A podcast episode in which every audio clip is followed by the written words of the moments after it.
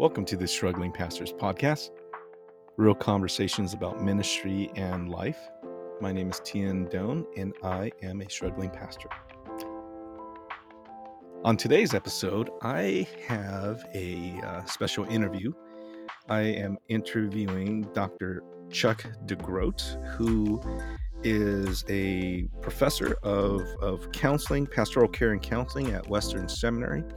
He is an author of several books, and we are going to be discussing his latest book called When Narcissism Comes to Church. And we're going to talk about this this issue of narcissism and and how damaging it is for the church, how damaging it is for for the pastor. Um, Chuck is a, a very insightful person, and I think you'll get a lot out of out of this episode. So let's uh, let's listen in to my interview with Dr. Chuck DeGroat.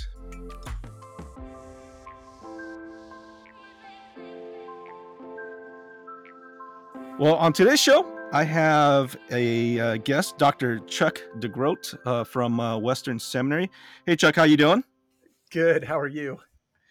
Uh, Chuck, we are um, we've been working with church planters, both of us, for for a number of years. And I met you at a, a at a, a, church planting conference a few years ago, yeah. um, and you just came out with this book um, called "When Narcissism Comes to Church." And I really wanted to spend some time talking about this book. So, uh, when when did this book come out? Just uh, uh, uh just recently? Well, yeah, it came out right at the beginning of COVID 19, in fact. So, probably a terrible time for a book launch. But um, yeah, yeah, it was uh, March, March 2020.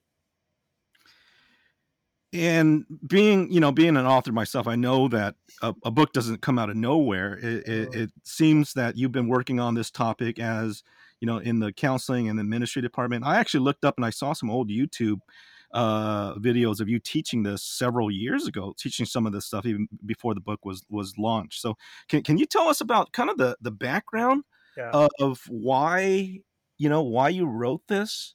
Yeah. Well, yeah, you said at the top that you and I both have some history in the church planting world, and I was a pastor in Orlando. Uh, I was then a pastor in San Francisco, California about 15 years ago or so, I started doing pastoral assessments, and um, probably longer than that now.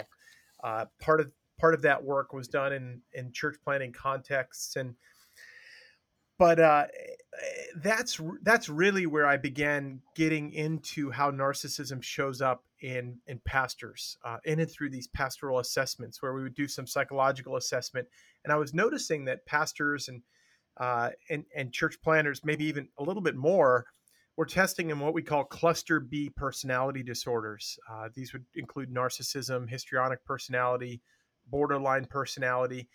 Um, these tend to be the more grandiose personalities, more dramatic, um, and and and there are attributes that you'd find in that kind of personality type that would be amenable to ministry. But when the problem is when they spike into the personality disorder range and they become more pathological, and we were beginning to see in the you know early 2000s mid 2000s we were beginning to see in the context that i was in pastors who had been uh, basically coronated into church planting because of their apparent gifts and fundraising ability and communication style and everything like that uh, not too many years in having major falls uh, and sometimes in the case in some cases there were falls because of adultery or something like that but in other cases uh, there were the d- typical dynamics of narcissistic behavior bullying, entitlement, grandiosity, arrogance, um, manipulation. Uh, so it's been a, a, long time coming. Uh, I think it was probably about three or four years ago when some friends said to me, Hey, there's not really a book that describes these dynamics clearly. Would you be willing to write something? And I, I sort of reluctantly agreed to, to write the book. You know, I'm actually um, very thankful and and a little bit mad at you for for writing this book. I picked it up, and I actually I, I, have about four of your books. Um, I, I, think you've written uh, a couple Yeah, more, yeah, but I, I have four of them. But this one kind of made me kind of um, a little upset because i i in it it talks about ten signs of narcissism, and it, and it seems like like man, is Chuck talking to my wife here to come up with this list? Because it's like man, it's I'm almost ten for ten. Usually you don't want to score, you know, um, scoring perfect on a test is a good thing, but I, I didn't like I didn't like what I saw there um, on your 10 signs of narcissism. So, yeah, um, yeah, but then I, I I heard you say something, or I'm not sure if it was on interview, but you said something about, you know, curiosity is a sign that you're okay. yeah. So, Well, so yeah, I mean, I think I think that when you, I think what you're referring to is I've got a chapter in there on, uh, I think I call it something like the characteristics of the narcissistic pastor. We think talk about decision making that focuses on on him, impatience, entitlement, uh, impulsivity, things like that, right? And um, yep. I think that I think that if you're humble and self-aware, you'd probably notice yourself in in a great many of those. I mean, I think I think that um, all of us who do this kind of work, you know, who by the way, who get masters of divinity, who master divinity, even that title, right, is is uh, is something else, but who who sort of dare to speak God's word uh, from a stage, from a platform. Uh, we say, "This is the word of the Lord." You know, we speak we speak on behalf of God. We we uh, we exegete the scriptures. There is there there's something to that, right? And I I do find that when I do this kind of work, there are there are people who I worked with who might spike in particular categories, or they might, yeah, yeah, I, I see how I have some impulsivity. I can see how I I can be attention seeking, but when there's a basic curiosity that I think is motivated by humility uh, and a healthy self awareness, I'm not quite as worried. And in fact, when I do my psychological assessments, um, there may be a spike up the spectrum on narcissistic personality. But if we get talking about it, inevitably, if there's some curiosity, it turns into a really good conversation. Now, at other times, I would say there's some resistance. And uh, what I've gotten any number of times is, well, I knew it. You psychologists, you're always trying to find the bad in people, and I'm I'm so gifted, and of course you're going to come after me. This is satanic attack. This is you know I'll get the resistance every now and then too, and that's that's a surefire sign to me that this is a person with massive defenses within, and that's a red flag. Yeah, there.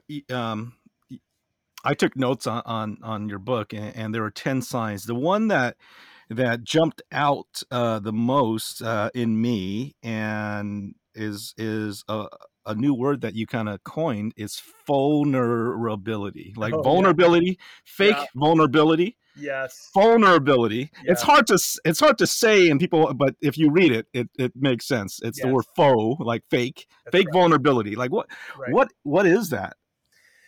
Yeah, good question. I mean, I I think that uh, I think that that word, that concept, that idea emerged out of what I've seen over the last maybe ten years or so, maybe a little a little longer than that. Uh, when I first when I first became a pastor, when I became a therapist in the mid '90s, mid to late '90s, uh, there was an aversion to therapy, personality assessments, and things like that, at least in the circles that I ran in.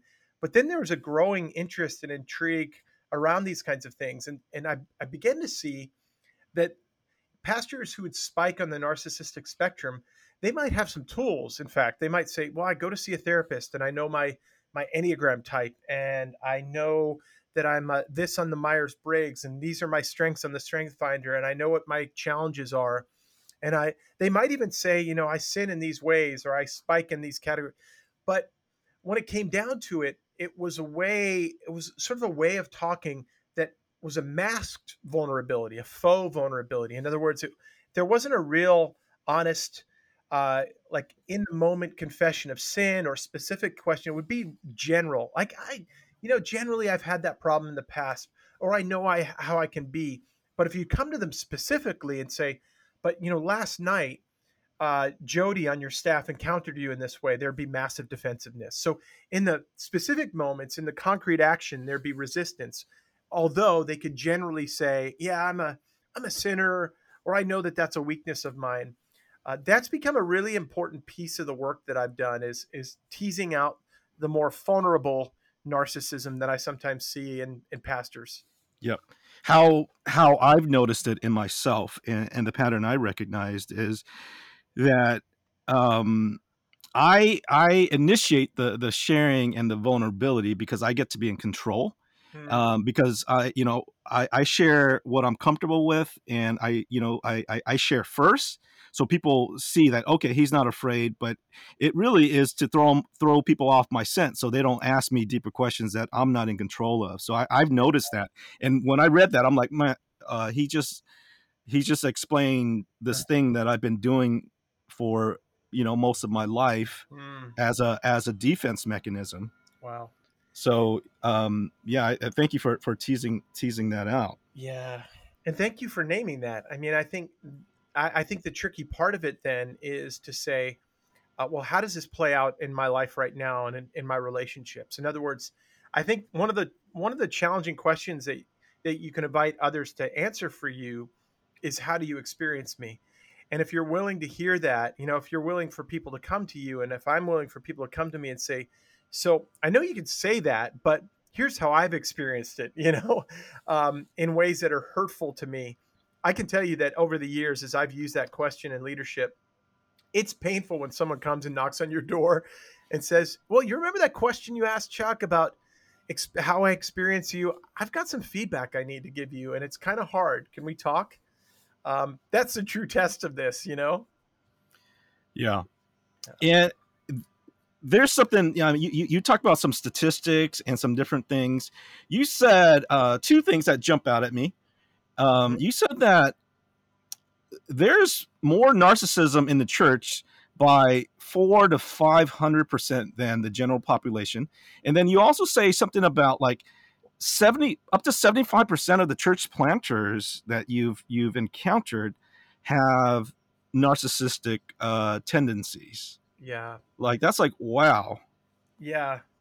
Yeah, you know, so so this is a this is a tricky conversation because we're we're really looking for more data too. I mean, a lot of what uh, there was a study that came out a few years ago that um, that uh, a number of people called into question that had some significant stats around this, and we're really trying to get better data on pastors. Um, uh, my my own work, uh, of course, uh, my own work with church planting assessments, for instance, or pastoral assessments over the last. and, and i've done the same thing. I, I i'm a church planting catalyst. I, I coach church planters. We've i've um we've led church planting. I, I don't know. I've been through dozens and dozens of church planting assessments over the years and coaching. Yeah, and let me tell you you're right on with that. Yeah, you're right yeah. on. This is yeah, Yeah. i've seen the same thing. Yeah it's it's really interesting because i i want to i want to tell people that i just i did a few church planting assessments last week right? And um for a canadian organization and each one of the men that i i tested spiked uh, in narcissism. And immediately there's some anxiety in that conversation with these guys as we begin to debrief. And uh, what i want to say is that uh, just because there's a spike in narcissism doesn't mean that you have narcissistic personality disorder. And in fact, it may mean that you you're more confident, you're more comfortable on stage. I mean, a lot of us struggle with public speaking and anxiety around that. And and there are there are there are people like a lot of the pastors I assess who don't struggle as much with that. Um, yeah, who have a basic confidence, self assurance, uh, strong self image, and that's not in and of itself bad. And in fact, I've seen some really healthy. I can give you.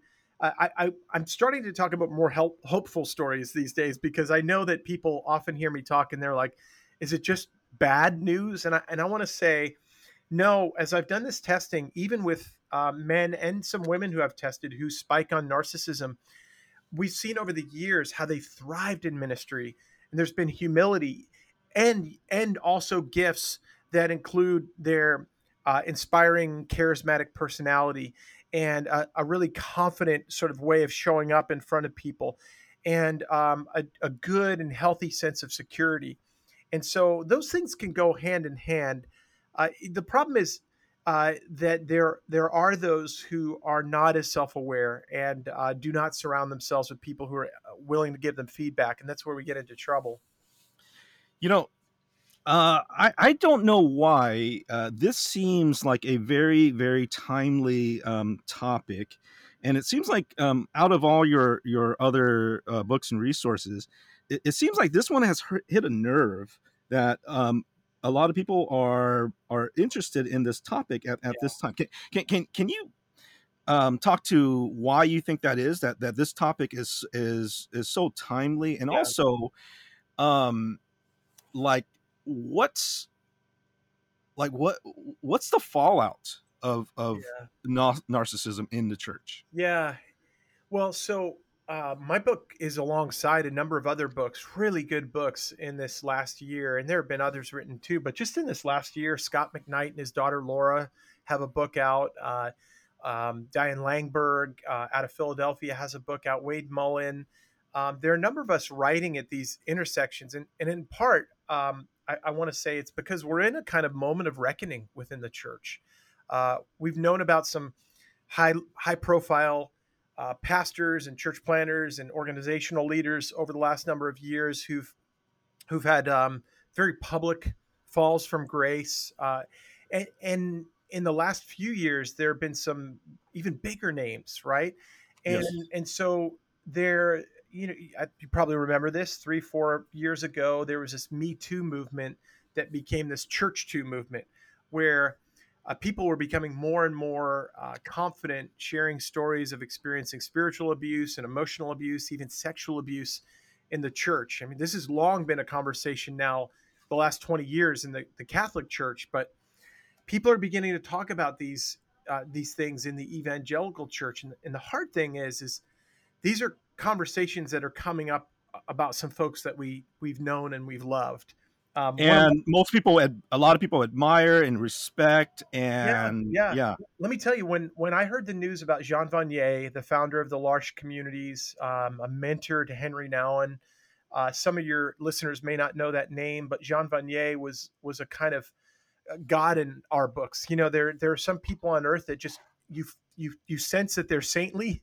Um, and Jean Vanier was right up there for so many of us. And I remember the day that a friend called, and I thought, not Jean Vanier. Um, there are experiences like that, uh, and people know the stories most recently of Ravi Zacharias and Bill Hybels, where um, there there is a kind of moment of reckoning that we're in, and I, I, don't know the particular details of all the stories that come out. And I, in my book, I really stayed away from naming names to focus on dynamics very intentionally to say, I want this to be about you, the reader, um, looking at your own story, looking at your own situation, looking looking at yourself, um, and in in this moment where we're being invited to humility. I remember in seminary I read this book by Richard Baxter called The Reformed Pastor, mm-hmm. and Baxter in the beginning of the book is in a sense he's addressing an assembly of of fellow pastors in a moment, um, in a season of great grandiosity and arrogance and dissension in the church, and calling them to humility and self awareness. And uh, he went on to write a book on the mischiefs of self ignorance and the benefits of self acquaintance. And I think we're in one of those moments where we are experiencing the mischiefs of self ignorance. I'm gonna have to look up that book. Um, yeah. you're giving me i'm make i'm taking notes here you're giving me a bunch of uh, uh follow-up things title. To... We're, we're, talking a title that goes back a few hundred years right yeah yeah hey richard baxter i mean you know you're you're a smart seminary professor uh you know out there in, in holland michigan you guys yeah. are smart up there and um, yeah, right. um even the you know even the reformed pastor that's hard to read yeah uh, some yeah. old english you know well this is but this the thing is is in the church you've got I mean, go all the way back to St. Augustine, right? And his confessions, nine chapters of here's my story of how I took advantage and sexually manipulated, lusted, and this and that. And he begins chapter 10 with the words, Let me know myself, O God, let me know you. Hmm. And I think that there's profound humility in that. That's where Calvin begins the Institutes uh, with self knowledge and God knowledge. Um, and I can give you lots of examples of folks in the in the Christian and and even in the Reformed tradition, depending on what where your listeners are, who uh, who are very concerned about self awareness, self knowledge, humility.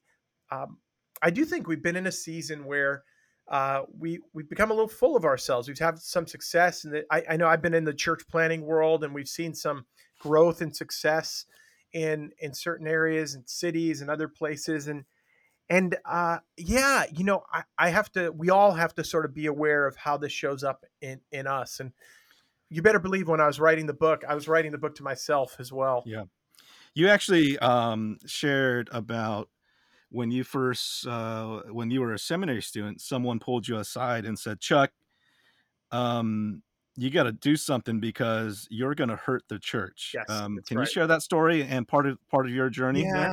Yeah that that was that was a really important if not the most important moment in the sense that i was uh, i was a young arrogant mid 20 something seminary student who had gone off to England to Oxford. I loved saying that I'd gone to Oxford. I had the sweatshirt, the baseball hat with the Oxford logo, and I, I don't even own Oxford shoes, so that's yeah, impressive. Right.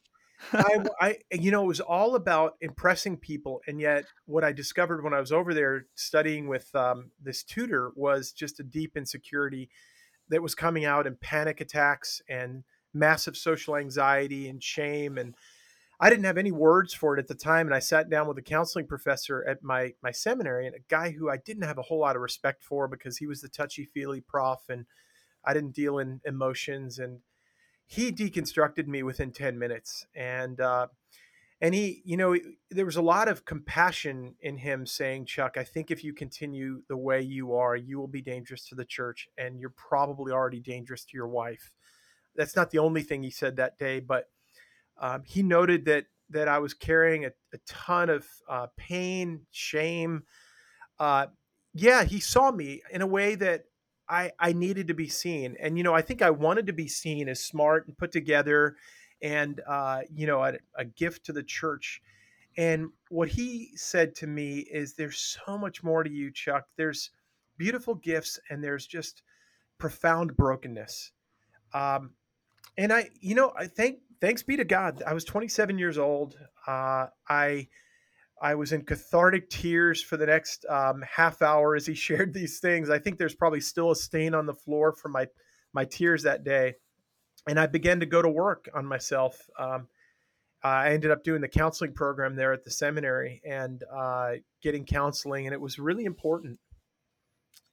You had a you had a Good Will Hunting Robin Williams uh, moment there, oh, huh? Sheesh. Yeah, sure did. yeah, and many more after that because there was just more, so much more from where that came from, you know. And um, I was really, I, mean, just one other piece of it was that when I entered into this counseling program, I went to Reformed Theological Seminary in Orlando, and they had this very experiential counseling program. I was one of just a few males with many, many women in the program who, when I came into the program, were fearful of me because of how I showed up at the seminary.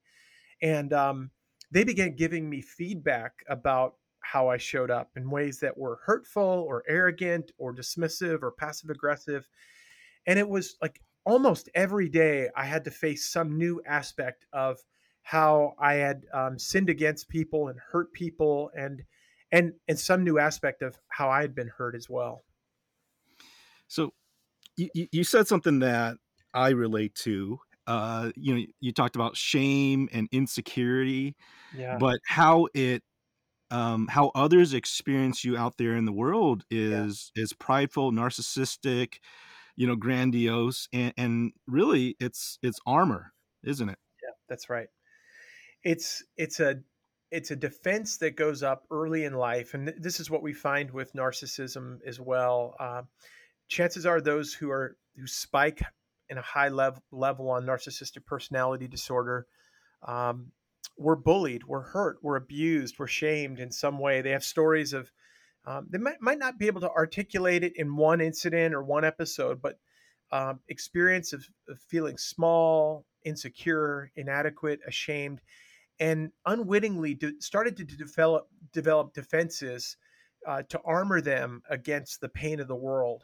Um, the the tricky thing about this is that uh, we don't we don't choose to do this. You know, this sort of happens. Uh, this this happens in our autonomic nervous system. Uh, we begin to go into a kind of survival mode. We begin to develop these primitive psychological defenses that keep us from having to feel insecure and feel ashamed.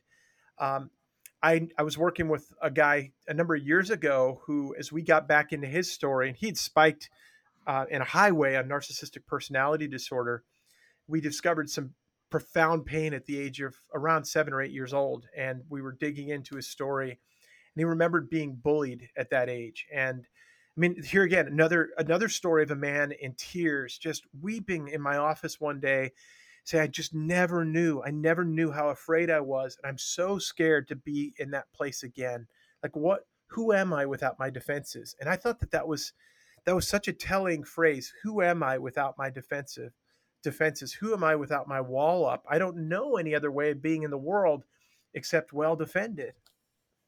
Wow. Yeah. So the let's talk about spiritual abuse. Um what what is that? And and uh, we hear more and more stories really because people are they're you know they're getting permission to share their stories. And because um, one of the things I'm, i want to talk to you later about is you mentioned not just narcissistic leaders but narcissistic systems. And um, you know the system is narcissistic. And so people in the past haven't felt openness to talk about these things, but this has been happening uh, for you know since since Adam and Eve probably. Uh, what what is the results of spiritual spiritual abuse? Yeah, yeah. So spiritual abuse is a really important category for me. Um, I it goes back a number of years. I read a book called "The Subtle Power of Spiritual Abuse," um, and uh, I remember uh, realizing for the first time that pastors in, in really subtle ways and somewhat manipulative ways can hurt people even in and through uh, what seemingly spiritual means right? And so one of the things we've been discovering is that uh, pastors what, what we know and what we're uh, what we're attending to even more now is that pastors have power. Uh, when we show up in a room with our Master of Divinity, when we show up in a room with our ordination, uh, when we get behind the pulpit, when we get on stage, we've got a kind of power. Um, people believe us because they believe that we've been called in a particular kind of way, that we have a certain kind of authority. Um, when we use that authority in ways that can be twisted, uh, when we when we interpret scripture in a way that um, benefits or supports us or manipulates another person, when we use our uh, authority to put a person in their place or to draw someone perhaps someone of the opposite sex into into intimacy with uh, with us um, as we use our power authority to alienate people or polarize factions we're using our authority abusively and uh, and so spiritual abuse has to do with the way we use our god-given power and our god-given authority and the thing about spiritual abuse like emotional abuse is that uh, the wounds are invisible. Uh, when someone is physically abused, there might be a bruise on their eye, uh, but these are invisible emotional and spiritual abuses where uh, you will discover that the person who's been abused will will feel um, will feel like how can I ever trust God, for instance, because this person who is supposedly this man of God uh, used and abused my trust, drew me in, and and then uh, sidelined me and ghosted me uh, when I dared to push back. And so it can be really potent, really powerful, and hurtful.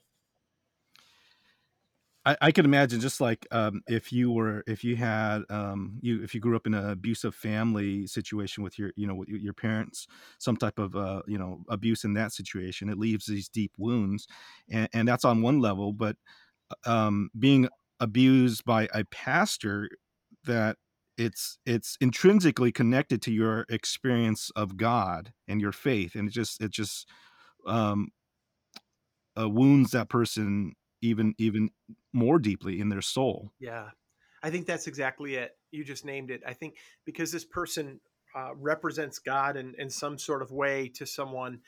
Well, uh, the other piece of it is we tend to give him the benefit of the doubt.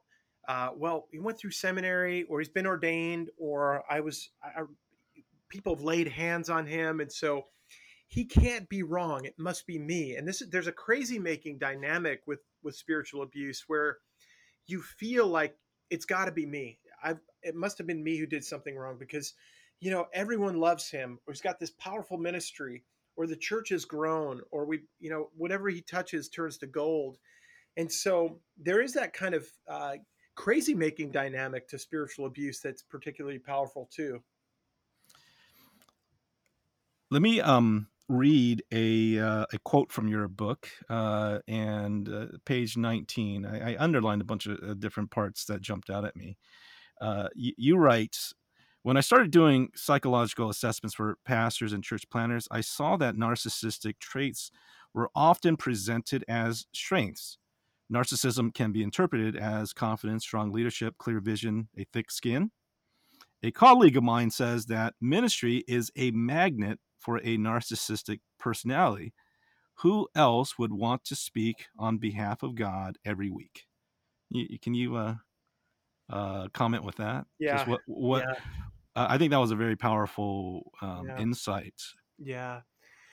Yeah, and and this is where we we even may be duped in our in our assessment processes and things like that. And I'll oftentimes have have folks come to me and say, "Hey, I, I need you to do an assessment on a guy for me. Uh, we all think he's great. Uh, seems like the marriage is great. Really confident, incredible communicator. Has already raised hundred thousand dollars."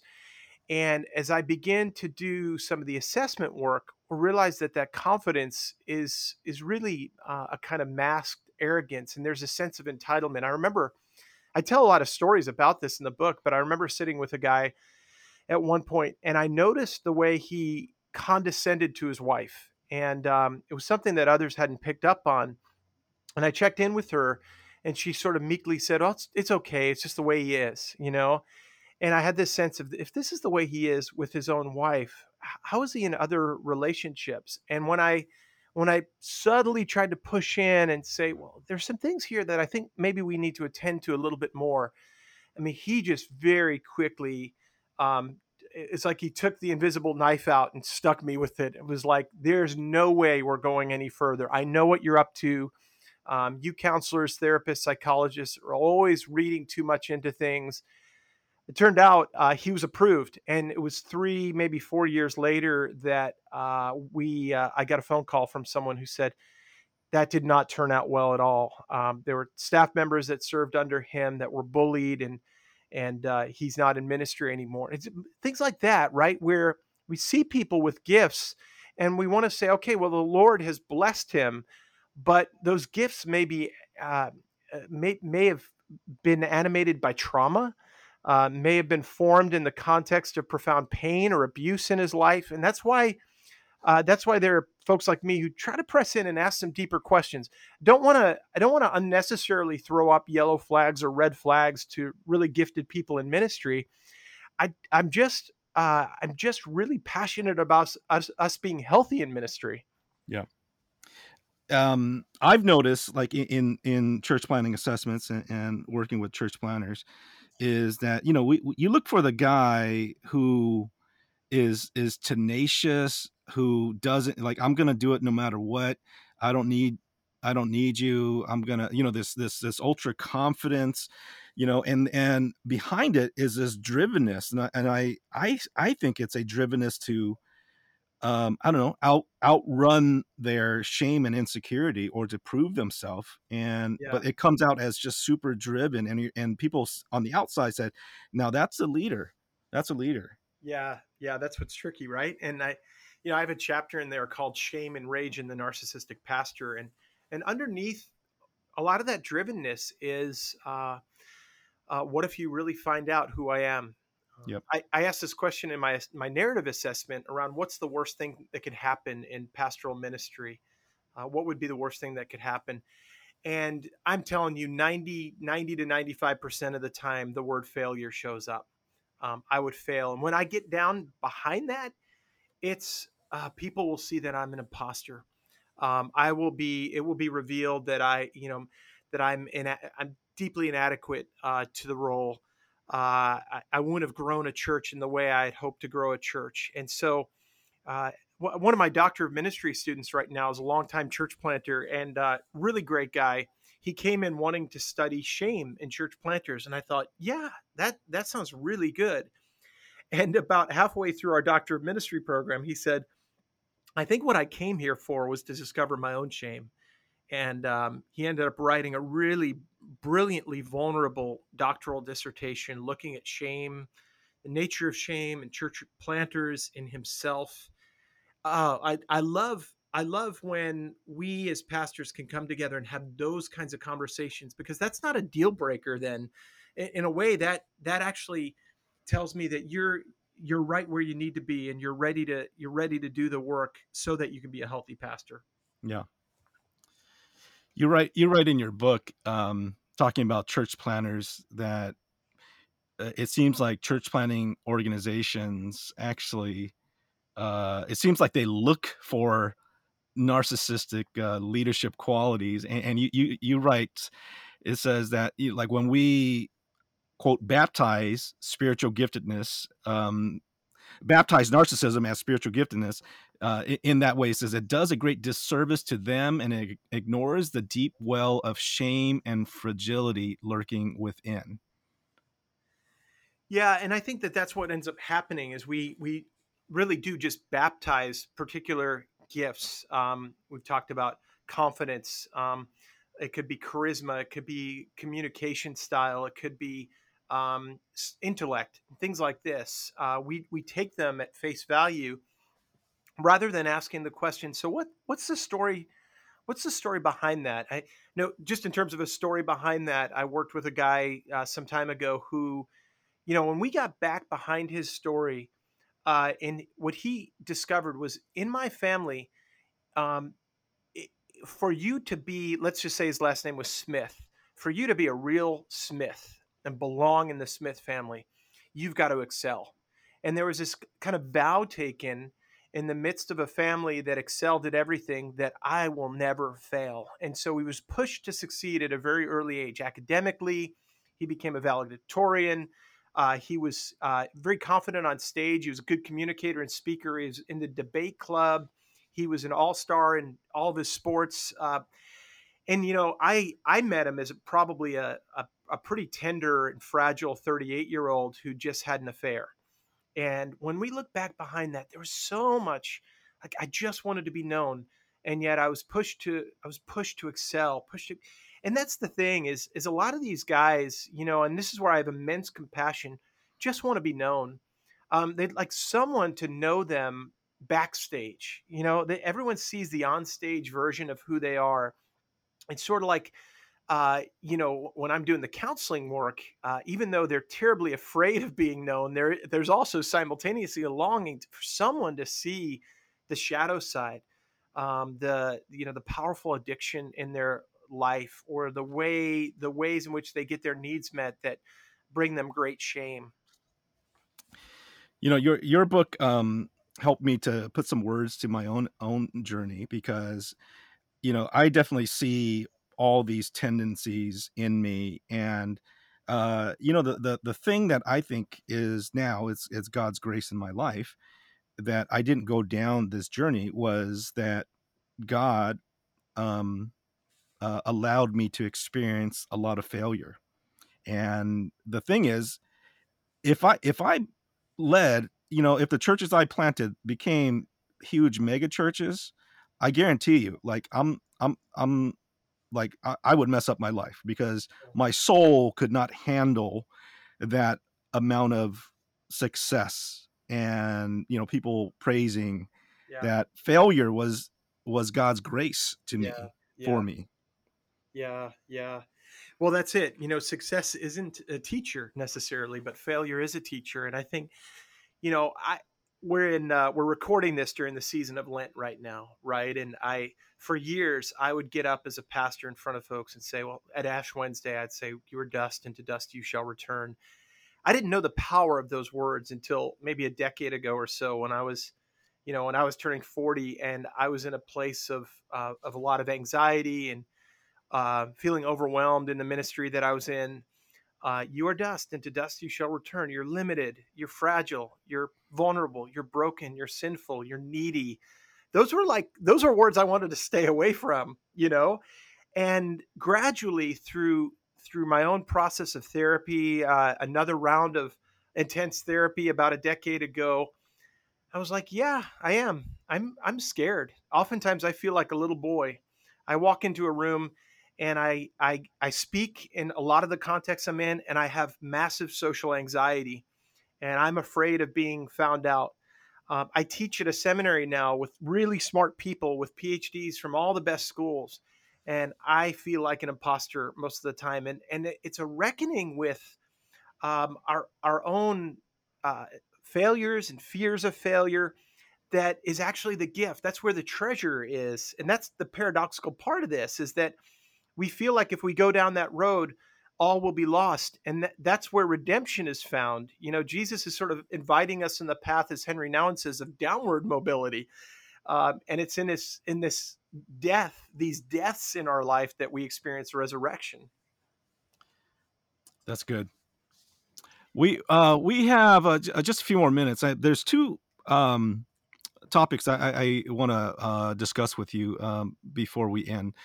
Uh, the first one is about narcissistic systems, and then and then I, I wanted to close talking about um, you know next steps and your idea about the exodus. So so yeah, those are two things I, I want to um, just get your thoughts on. Yeah. Uh, first off, let's talk about narcissistic systems. Like, hey, this is the thing. For some crazy reason, people are attracted to narcissistic narcissistic leaders. Yeah. Like if you want to grow a church fast, that's what you do, right? That's that's so why why is that? What what what are the cultural structural factors that Yeah. that make us, you know, that foster that type of culture and environment? Yeah. Yeah, there are a lot of good things written on the the dynamics here. There's a there's a writer, guy who's actually a CIA profiler named Jerrold Post, who talks about um, the idealistic followers of narcissistic leaders and how um, it's often folks uh, who lack confidence, who have some sense of um, uh, uh, that, uh, who need a guide, who who are insecure, who are looking for certainty. They're looking for the confident leader who are drawn to narcissists. They like the certainty. That's why churches that tend to grow big are churches that are led by by leaders who are tend to be confident, dogmatic. You know, these are the folks who get the followings. You know, um, this is why Jesus is so revolutionary, right? Uh, blessed are the poor in spirit. Blessed are the, the mourners. Blessed are the meek. Blessed are the hungry and thirsty. Jesus turns this all on its head. But we know psychologically that, you know, just as Israel wanted a king, God wasn't enough. You know, I want a king that I can Hmm. put on the throne, a king that I can own in a sense. So we want to put our own kings on the thrones. We want to have control.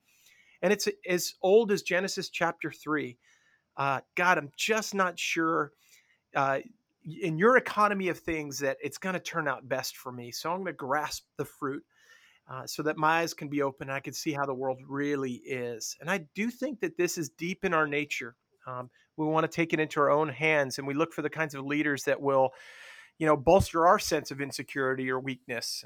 Yeah, that's kind of the dynamic behind it.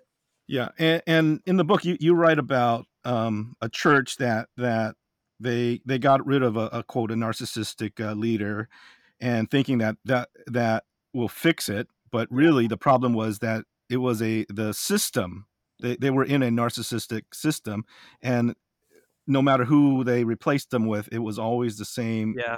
Yeah. um, issues. Yeah, yeah, that's the troubling part about it. And I tell a, few different stories like that where, you know, it, it, there are systems that are formed around narcissistic leaders and systems that practically invite narcissistic leaders. So you may remove one only to find that they're hiring the exact same person. There's a high high profile church that went through this just recently where the senior leader, kind of legendary pastor, uh, was removed and then uh, a couple years later, they're looking for the next pastor, and you look at the job description, they're basically asking for the same kind of person, uh, in part because the organization never did, the leadership never did their work.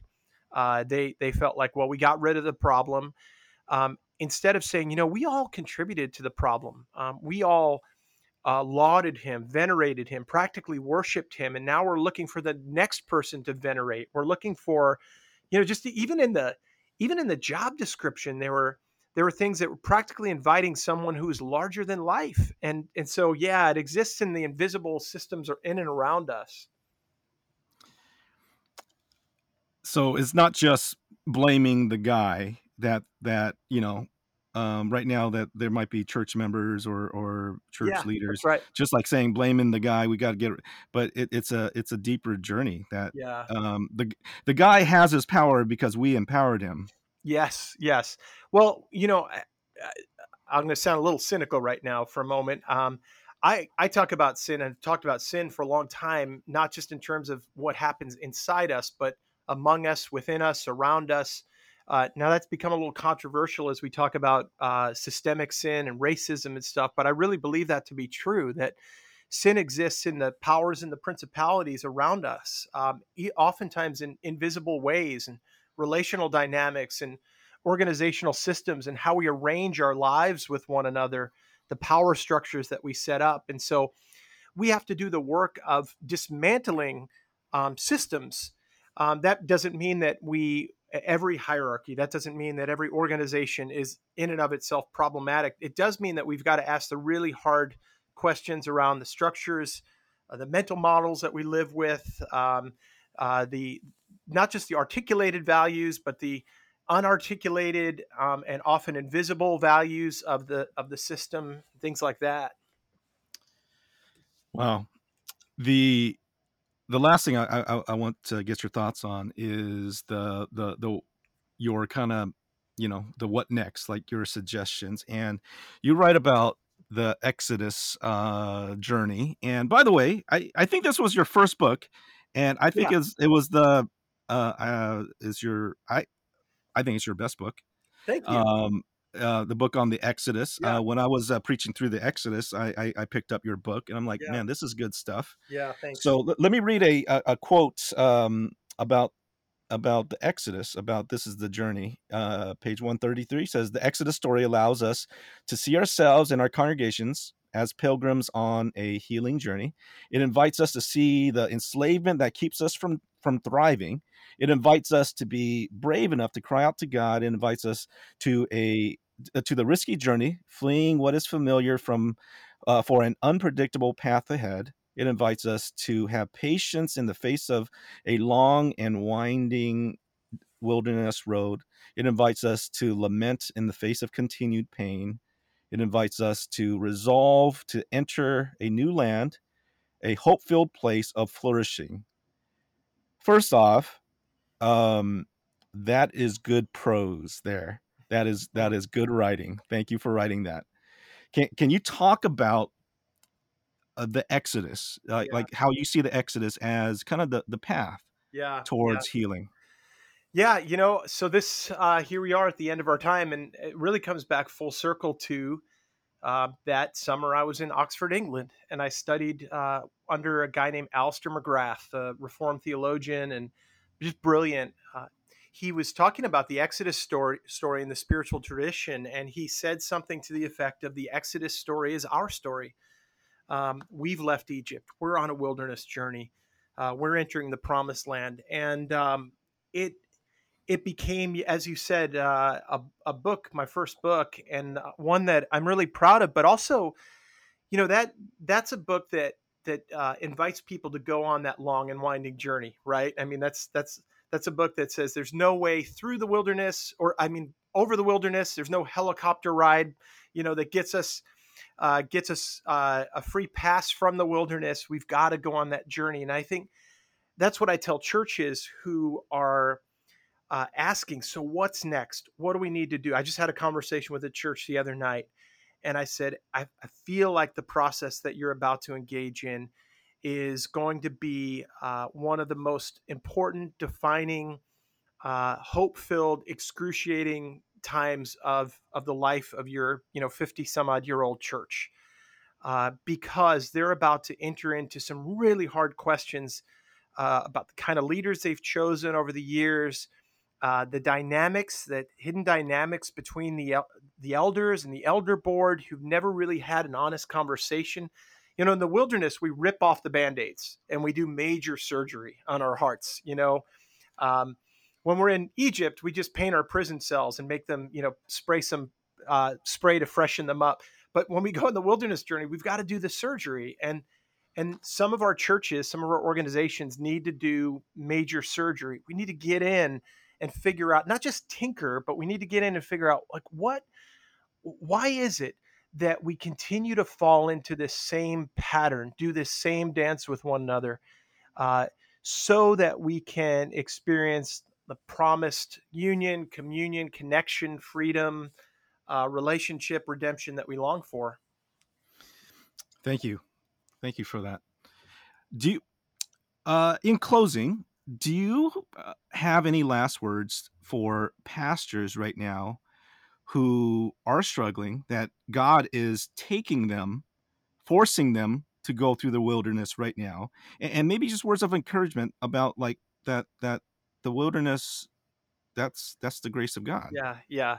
Can you just speak directly to them, just a yeah, word of encouragement? Yeah, yeah. In some ways, you know, this is where I wish we had the journals of uh, the Apostle Paul from his three years in the wilderness. Right, his three years of, you know, it took him three years to go from being Saul to being Paul. Right, a massive um, time of probably disruption and some deconstruction of everything that he knew. Um, a dying to be raised in Christ. You know, all of the great theology that we get in the Pauline letters came out of a lived experience of dying to Saul and living to Paul, living to Jesus, really, in Paul. And so I think my encouragement is that that's the way of, of Jesus. Um, Henri Nouwen talks about in the wilderness temptation in Matthew chapter 4 um, that, um, that the temptations are to uh, what does he say to become powerful spectacular and relevant the 3 mm-hmm. temptations right yep, and yep. and jesus refuses them all and he goes on this this journey that it inevitably leads him to suffering and death which culminates in resurrection and i resist that in my own life i want to find a path that avoids the wilderness that goes up into the right i want a spirituality spirituality that's microwavable uh, give me three steps or seven steps or however it takes. Just give me the recipe so I can do life well without pain, without failure, disappointment, vulnerability. And I think Jesus, I think the Apostle Paul and others say, no, there's no way. It's through weakness, it's through vulnerability. Um, th- that's my hope uh, for pastors, and and I, I think that's a word that I'd I'd offer. If that's if there's anything in that that you hear, it's like, yeah, okay, I think that's a journey I need to go on. Uh, it's really worth it.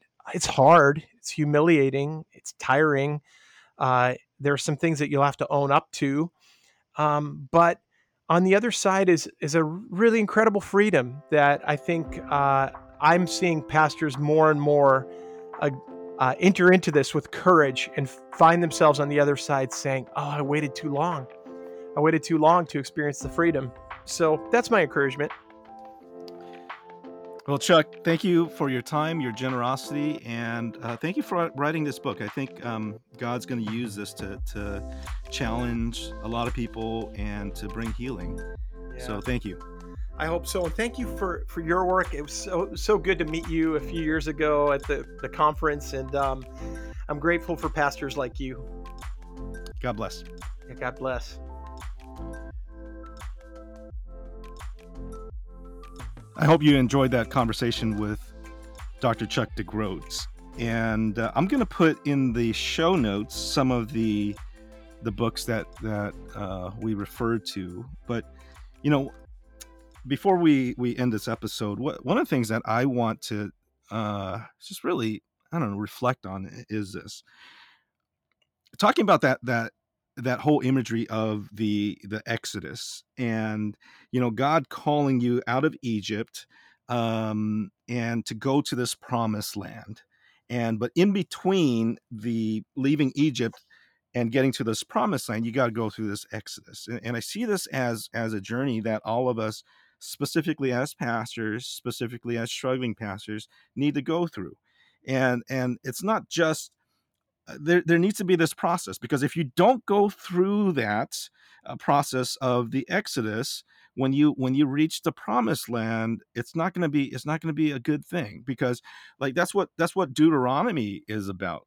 You know the book of deuteronomy was was moses reminding people writing that writing that that book to remind people of of God's promises and who they were and and the covenants of God. And it says this because because you're leaving slavery and you're going to enter into this new land and now um, the land flowing with milk and honey and now you're going to be landowners you're you're going to be masters and rulers you're going to be you're going to go from the bottom to the top and and it's very hard it's very hard to do that uh, humbly and healthily. So that's why exodus that's why the wilderness wandering times is actually god's grace for us.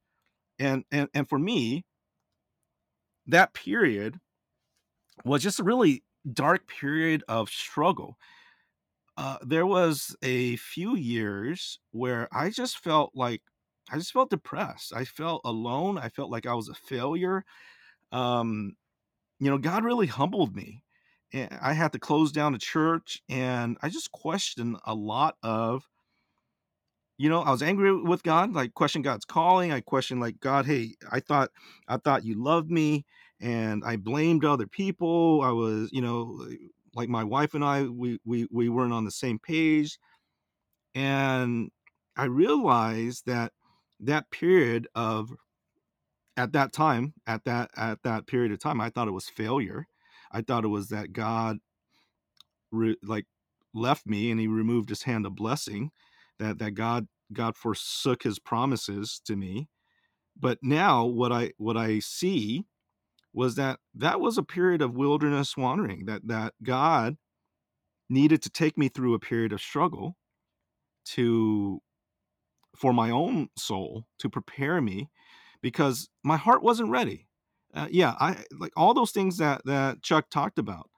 You know, all those narcissistic tendencies that that was there and it, it, was there because it was a cover for my own shame and my my own insecurity and me trying to prove myself and god needed to take me through a dark period to work on my heart and i'm so thankful for that. I i'm i'm deeply thankful for struggle. I'm deeply thankful for those years of of hardship and failure um, because it, it made me seek God more and it brought me to a far more healthier place because you know you know what would have been the worst thing for my soul? Um man if if god would have blessed the work of my hands and grew the ministries that I led, you know, for it to become mega churches, for me to become, you know, super famous and and known and influential everywhere.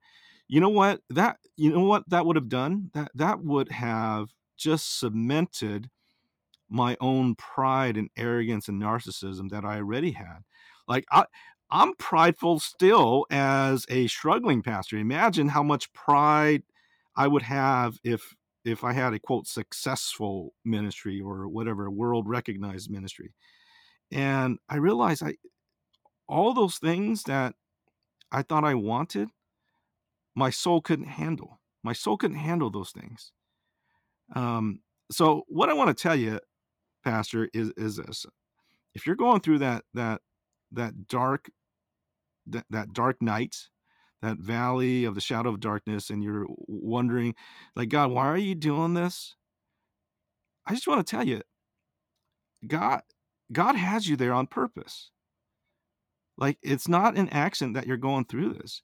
You know like in psalm 23 you know it says lord is my shepherd i shall not want and it says you know he leads me on paths of righteousness for his name's sake and and part of the paths of righteousness you know sometimes he leads us through you know green pastures um, next to quiet waters but sometimes he leads us into the valley of the shadow of darkness.